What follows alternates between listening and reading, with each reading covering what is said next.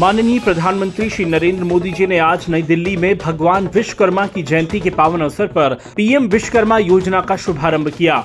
इस अवसर पर मुख्यमंत्री श्री शिवराज सिंह चौहान ने केंद्रीय मंत्री श्री नरेंद्र सिंह तोमर के साथ भोपाल के रविंद्र भवन से कार्यक्रम में वर्चुअली सहभागिता की।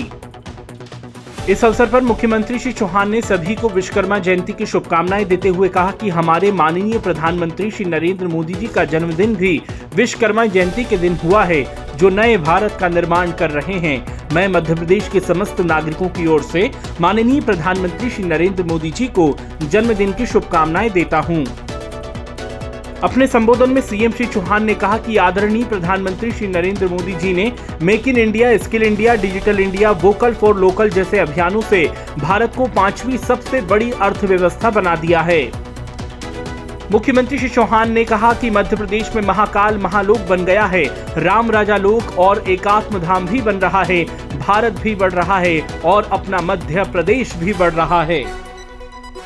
सीएम श्री चौहान ने कहा है कि देश में हमारे सभी कारीगर भाई हमारे लिए आधुनिक विश्वकर्मा हैं। आप सभी विश्वकर्माओं के कल्याण के लिए माननीय प्रधानमंत्री श्री नरेंद्र मोदी जी पीएम विश्वकर्मा योजना लेकर आ रहे हैं। प्रधानमंत्री विश्वकर्मा योजना के माध्यम से देश के कौशल तंत्र को राष्ट्र के विश्वकर्माओं की जरूरतों के अनुरूप ढालने का काम चल रहा है। इस योजना के माध्यम से हमारे कारीगर अपनी स्किल को स्केल कर सकेंगे।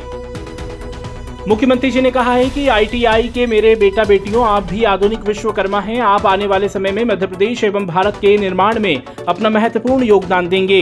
इसलिए हमने अपनी आईटीआई को बेहतर करने का भरपूर प्रयास किया है। बहुत ही जल्द मध्य प्रदेश में देश का सबसे अनोखा ग्लोबल स्किल पार्क बनकर तैयार होने जा रहा है। मुख्यमंत्री श्री शिवराज सिंह चौहान ने आज भोपाल के रविंद्र भवन में पीएम विश्वकर्मा योजना के शुभारंभ अवसर पर आयोजित राज्य स्तरीय द्वितीय आईटीआई दीक्षांत समारोह में उत्तीर्ण प्रशिक्षणार्थियों को सम्मानित कर उज्जवल भविष्य के लिए शुभकामनाएँ दी। इस अवसर पर केंद्रीय मंत्री श्री नरेंद्र सिंह तोमर, प्रदेश के मंत्री श्री ओम प्रकाश सखलेचा एवं श्रीमती यशोधरा राजे सिंधिया जी सहित अन्य गणमान्य जनप्रतिनिधि व नागरिक उपस्थित रहे। मुख्यमंत्री श्री शिवराज सिंह चौहान ने आज भोपाल के कुशाभाऊ ठाकरे सभागार में आयोजित कार्यक्रम में सिंगल किल के माध्यम से मुख्यमंत्री लाडली बहना आवास योजना का शुभारंभ किया। इस अवसर पर मुख्यमंत्री जी ने बहन ममता का आवेदन फॉर्म भरवाया। कार्यक्रम को संबोधित करते हुए मुख्यमंत्री श्री चौहान ने कहा कि मुख्यमंत्री लाडली आवास योजना हमने बनाई है ताकि जिनके पास मकान नहीं है और किसी आवास योजना में पात्र भी नहीं है, उन्हें भी पक्के मकान का लाभ मिल सके। मेरा सपना है कि मेरी कोई बहन टूटी फूटी झोपड़ी में ना रहे छोटा ही सही, लेकिन उनका पक्का मकान बन जाए।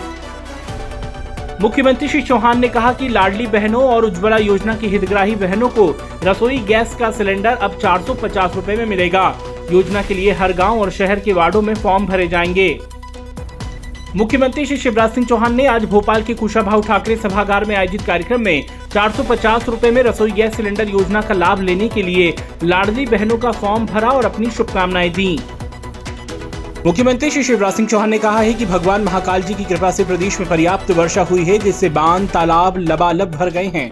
बिजली का उत्पादन ठीक से हो रहा है, ये बड़ी सुखद स्थिति है।